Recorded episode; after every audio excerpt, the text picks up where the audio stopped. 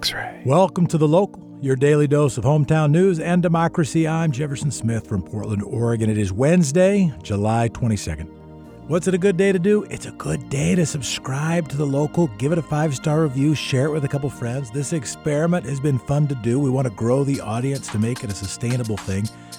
So, the habit that some of you are getting into, more people can get into, and we can keep this thing going. So, please do share and please do give it five stars. Today, back in the day, July 22nd, 1974, Wayne Morse died.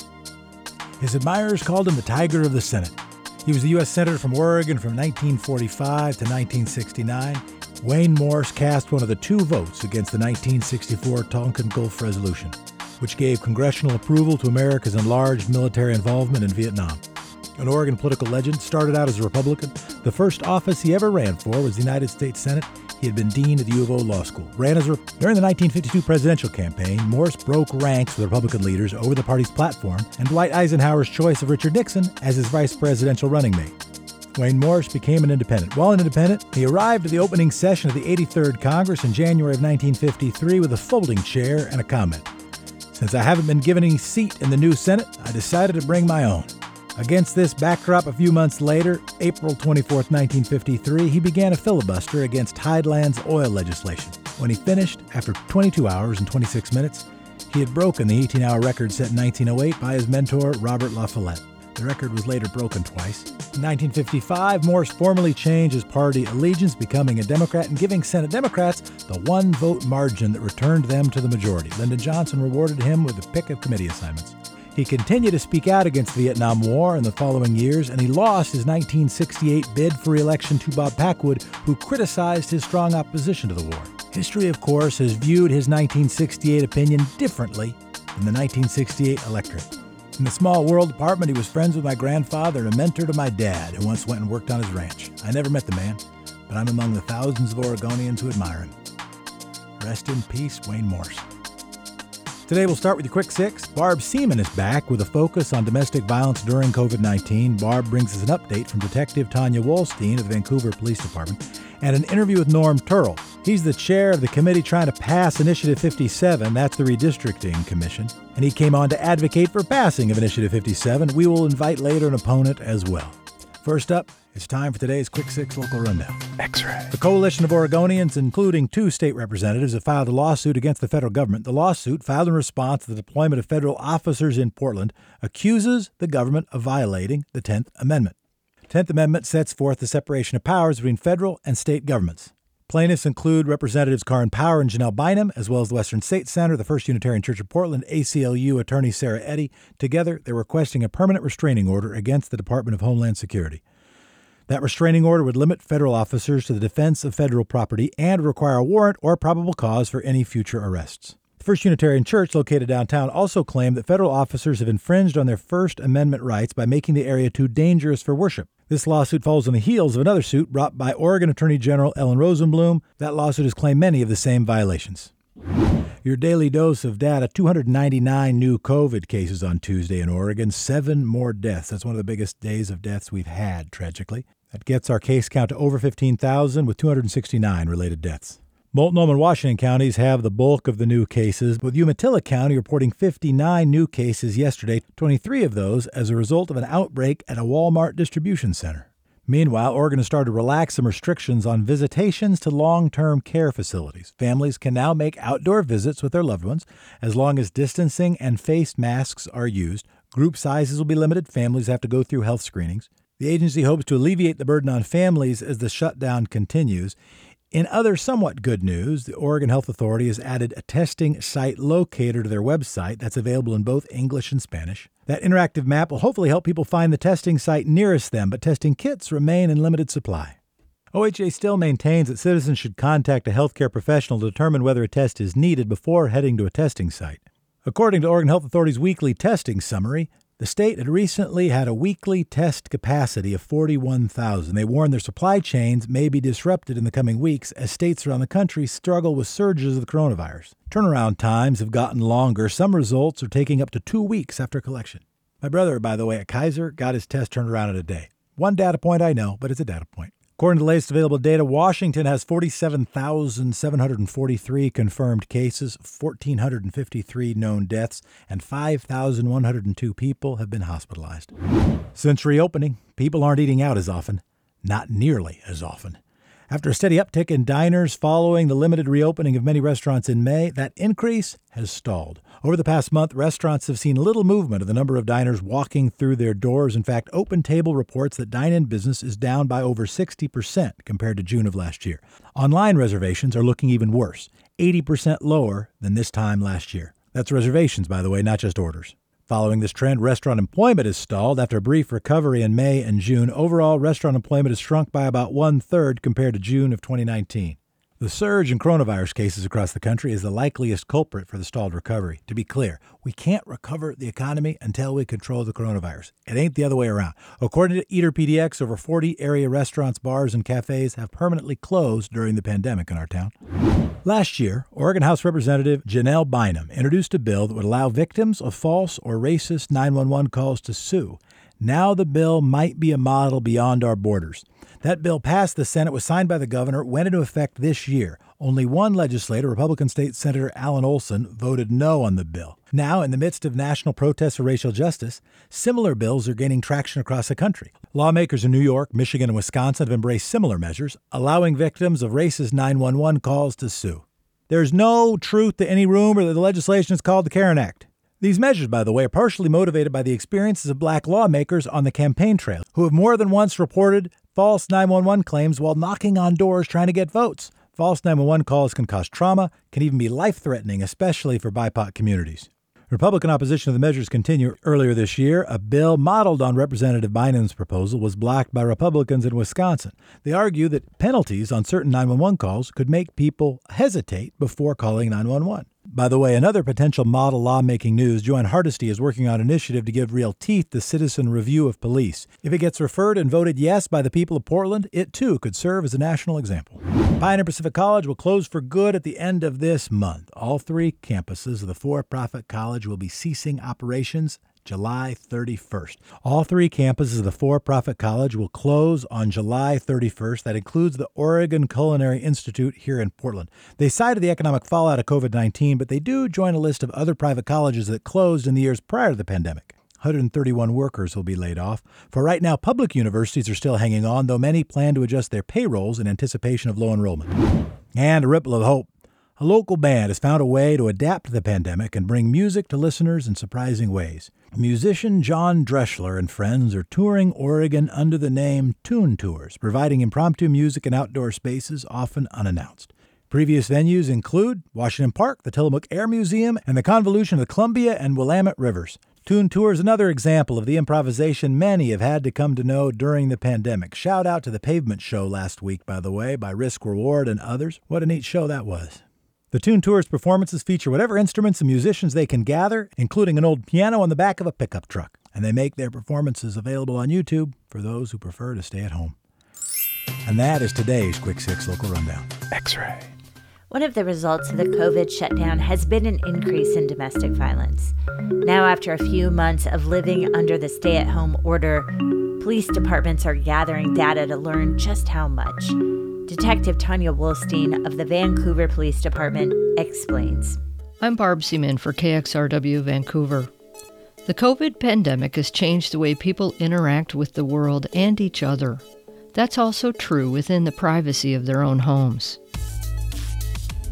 There's been a change in the reporting of domestic violence crimes since Washington State Governor Jay Inslee announced the shelter in place order on March 23rd. Um, so, domestic violence is, is definitely on the rise, especially our misdemeanor assaults. Detective Tanya Wollsteen has worked in the Vancouver Police Department's domestic violence unit for the last year and a half. We spoke recently about the effects of the shutdown. So, I think that people that normally probably wouldn't have these. Um, fights or situations escalate into physical violence, um, the additional stress of unemployment, of being forced to stay at home, of you know not having the outlets that they normally have, whether that may be working out or going out with friends or doing whatever, has definitely increased it. So in the beginning, we saw a much larger increase, about 39% Uh, right now, we are still up 11%. This is over the five year average um, of crimes. And again, this is just for Vancouver Police Department. I can't speak to what the county or any of the surrounding agencies are seeing.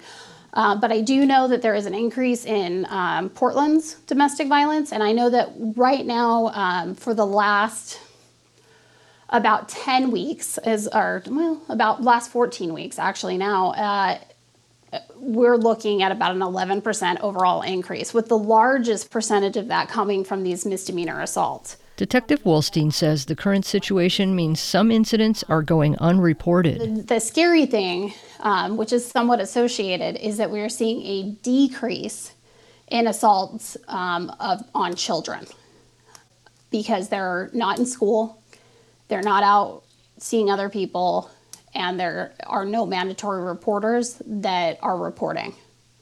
Um, so that those are two very concerning factors with COVID, and and they're they're difficult to solve. We're seeing domestic violence go up, so we know that we're going to see an association with um, child abuse. Unfortunately, child abuse typically is going to be reported by a third party. Um, so we're seeing those reports go down, which is concerning. Um, and we're seeing things that I believe would not normally escalate into physical violence between intimate partners escalate into intimate violence or into intimate partner violence. Because the stresses of the situation in general? Yeah, I think you know. I think right now there's there's all kinds of social movement going on, um, and you know, unfortunately, I think it's been made clear that there are trust issues with law enforcement, um, and I would hope that Vancouver has, has done as much as possible to, to be transparent. I know that we're continuing to do that, and we're working with um, you know task forces and trying to right any wrongs or do better or reach out. But um, there's that whole movement, and then there's the COVID crisis, which is an unemployment crisis, a financial crisis. There's so many factors that go on, and then you have just the fact that if I'm an abusive person and I am now stuck in a home and not really able to leave and go do something else, go to work, go to the gym, go to wherever I'm going to go to, um, those tensions will ultimately result in more violence. What resources would you recommend people check into if they are uh, motivated to try to get help? Um, there are several resources in the community. I think your kind of one stop shop right now um, is the YWCA. They can do a checklist with you to see what your needs are and what resources might match and then assist you with that. They also are run our um, Safe Choice program, which is emergency housing for domestic violence victims. They can help with things like um, rent they can help with getting longer term housing. They can help with sexual assaults. Um, there are many things that they do, and they provide advocacy, counseling services, um, many other things. The YWCA Clark County can be reached by calling 360 695 0501. The Vancouver Police Department can also connect victims to resources they may need. The number for the Domestic Violence Unit is 360 487 8536. For KXRW Vancouver and X Ray FM, I'm Barb Seaman. The November ballot is not ready to print yet. Norman Turrill is here to give an update on the redistricting measure IP 57.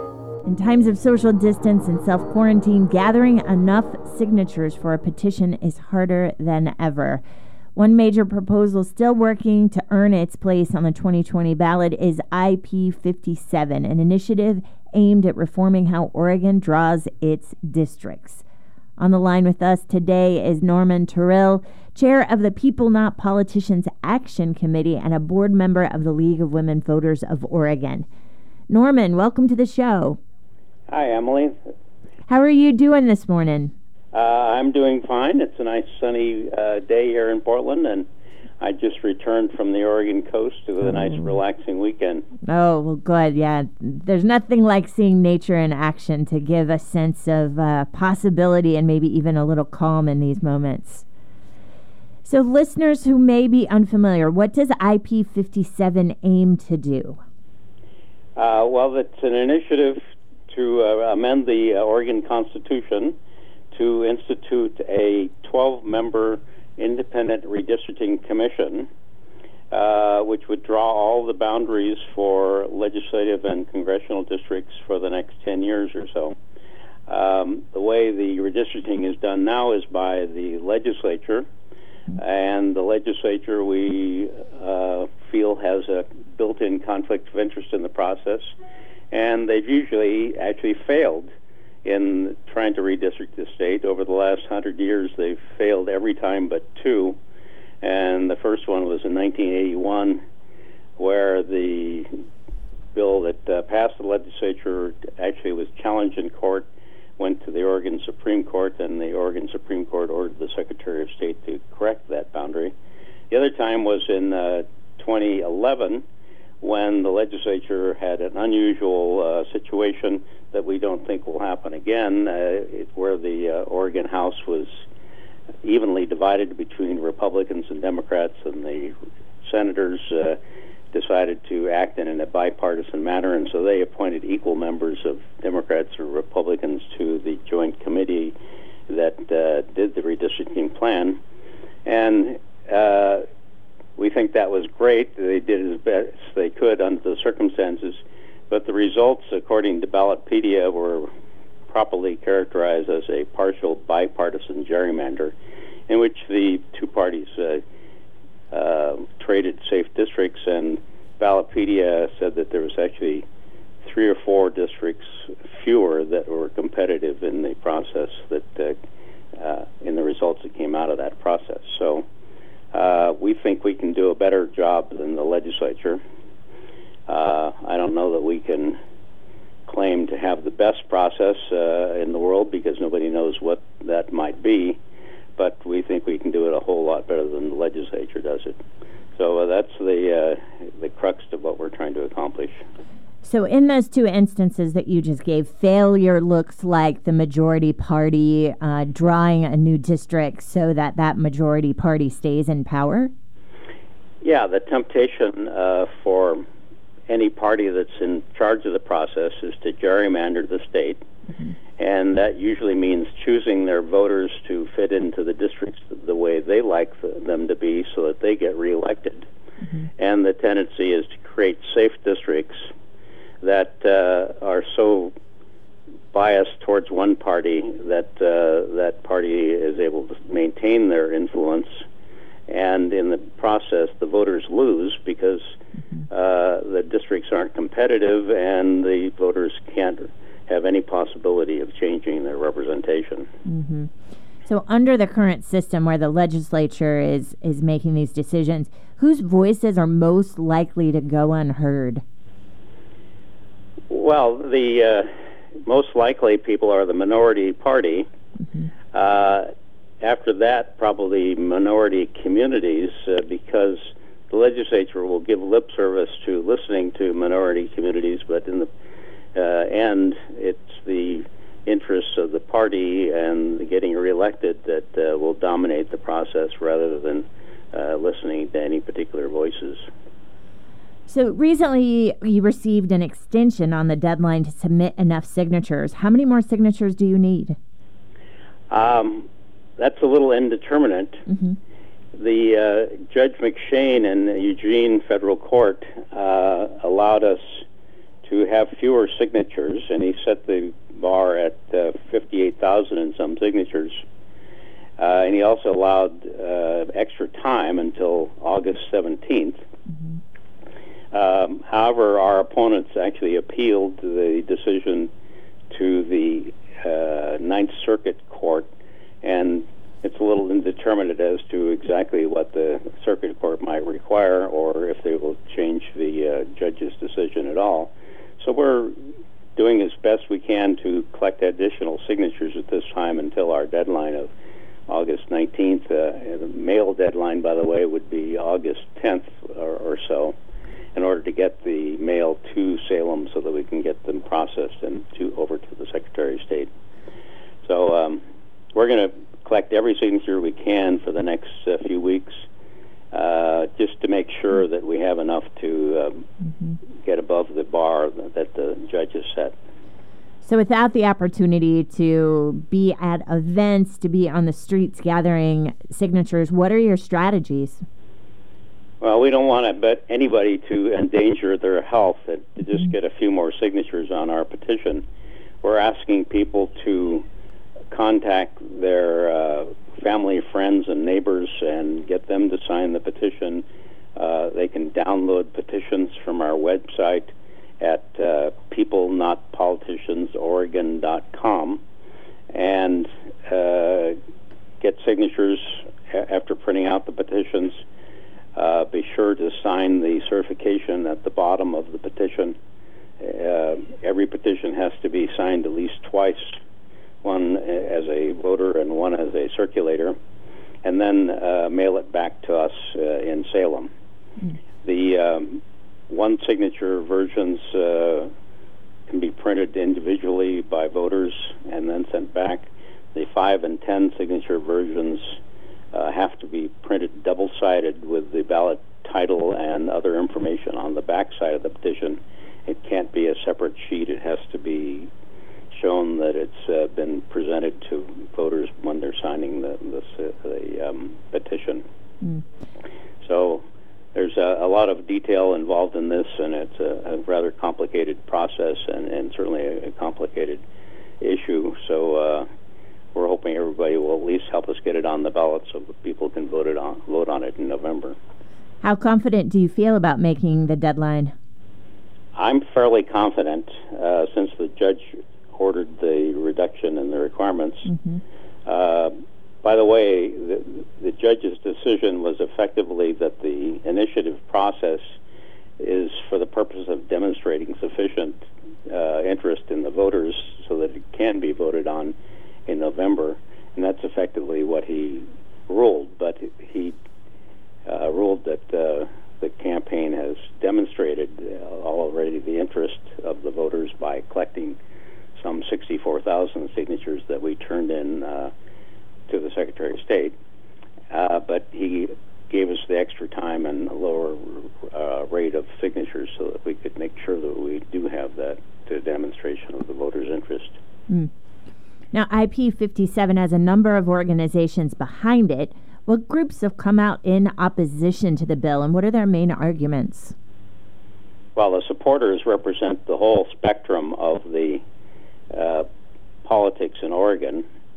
Uh, our opposition would like to make this into a partisan issue, and we're maintaining that it's really a, a process issue that affects all parties equally. So it doesn't uh, affect just Democrats or just Republicans. Uh, but our opposition represents the political establishment in Oregon, which are at this time uh, Democrats and particularly our Oregon is the leader of that uh, effort to oppose us. They've tried to delay and keep us off the ballot in any way that they can, and uh, we're hopefully going to show them up by getting on the ballot in, in November. Um, the uh, a process issue I compare to a double-edged sword that can cut both ways, and uh, either party can use that sword to uh, meet its uh, aims if it needs to, but uh, often the, the uh, process is controlled by the other party, and they can wield it just as well as the parties that are in power now. And in fact, in the history of Oregon, that has been the case. In the 1981 uh, case that I cited, it was in fact the Republicans who were in charge of the, the uh, state process of redistricting and uh, it was the Democrats who uh, opposed that. So um, we think this is a better way for the voters to be in charge of the redistricting process rather than the politicians who have a conflict of interest. So this sets up a commission with uh, with citizens representing the state for Democrats, for Republicans, and for either non-affiliated or other party. Is that is that the correct? Um, yes, that's correct. And right now, there's no um, non-affiliated uh, representatives in the legislature, and there's no minority parties in the legislature. So those would be better represented in the process of the uh, independent commission. Uh, furthermore, we're not trying to set up a commission that's representative of anything. Uh, in fact, uh, we're trying to balance the political interests of the state so that they have to compromise and that the voters win in the process rather than the politicians. And what was the thinking behind doing the four Democrats, four Republicans, and four other folks, as opposed to doing it in a proportional way to represent the current um, current voter makeup in the state of Oregon? Well, that's what I just explained. That we don't want it to be representative. We want it to balance the political interests of the mm-hmm. state, uh, so that they have to compromise. In fact, one of the provisions of the initiative is that any map that is uh, uh, adopted by the commission has to have at least one uh, commissioner vote in favor of it from each of the three groups. Mm-hmm. And that way, they, they are also forced to compromise. Are there any other states that are that are redistrict that are setting up redistricting commissions similar to what this proposes? Uh, yeah, uh, our proposal is actually uh, modeled after what California voters passed by initiative over 10 years ago. Uh, and their independent commission, by all accounts, actually worked very well in redistricting the state. And if anything, uh, the voters have more control over their uh, elected officials than they do were before. Uh, other states, uh, in the 2018 election, there was actually five states that had ballot measures on redistricting on the ballot and all five of those uh, adopted those initiatives. Those were uh, Michigan, Ohio, Colorado, Missouri, of all places, and Utah. Uh, all had ballot measures. You know, they're, they're, certainly different from what our proposal is, but uh, each state will be, in fact, different because the state politics are somewhat different. Mm-hmm. And There's about 19 states, by the way, that have some sort of independent commission uh, already. 19 states, and which state has been doing it for the longest in that in that format? I I don't know. I guess uh, Washington State to our north might be mm-hmm. one of the oldest because uh, they passed a constitutional amendment back in the 1980s to set up a four-member uh, uh, politician-appointed commission is what I would call it, because there's uh, one uh, commissioner appointed by each of the four caucus uh, leaders in the legislature, and then they appoint a fifth person that does not have a vote to, to balance the commission and, and to be the chair. So that's probably one of the oldest, if not the oldest. And Norman, how can our listeners best support your cause? by uh, downloading petitions from our website, peoplenotpoliticiansoregon.com, and print it out, sign it uh, twice, and mail it back to us. Excellent. Well, Norman, thank you so much for joining us this morning. Well, thank you, Emily, for your attention to this uh, campaign, and uh, with everybody's help, we can get this on the ballot so people can vote on it. Well, we look forward to checking in with you again soon on the progress. Okay. Good to have you, uh, your attention, and I'll talk to you again soon, perhaps. Thank you, Norman. Have a good day. That's Norman Turrill, chair of the People Not Politicians Action Committee and a board member of the League of Women Voters of Oregon.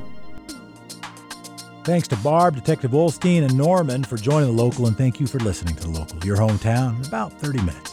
Thanks again for subscribing and giving a five star review, and thank you, Democracy. Talk to you tomorrow. X ray.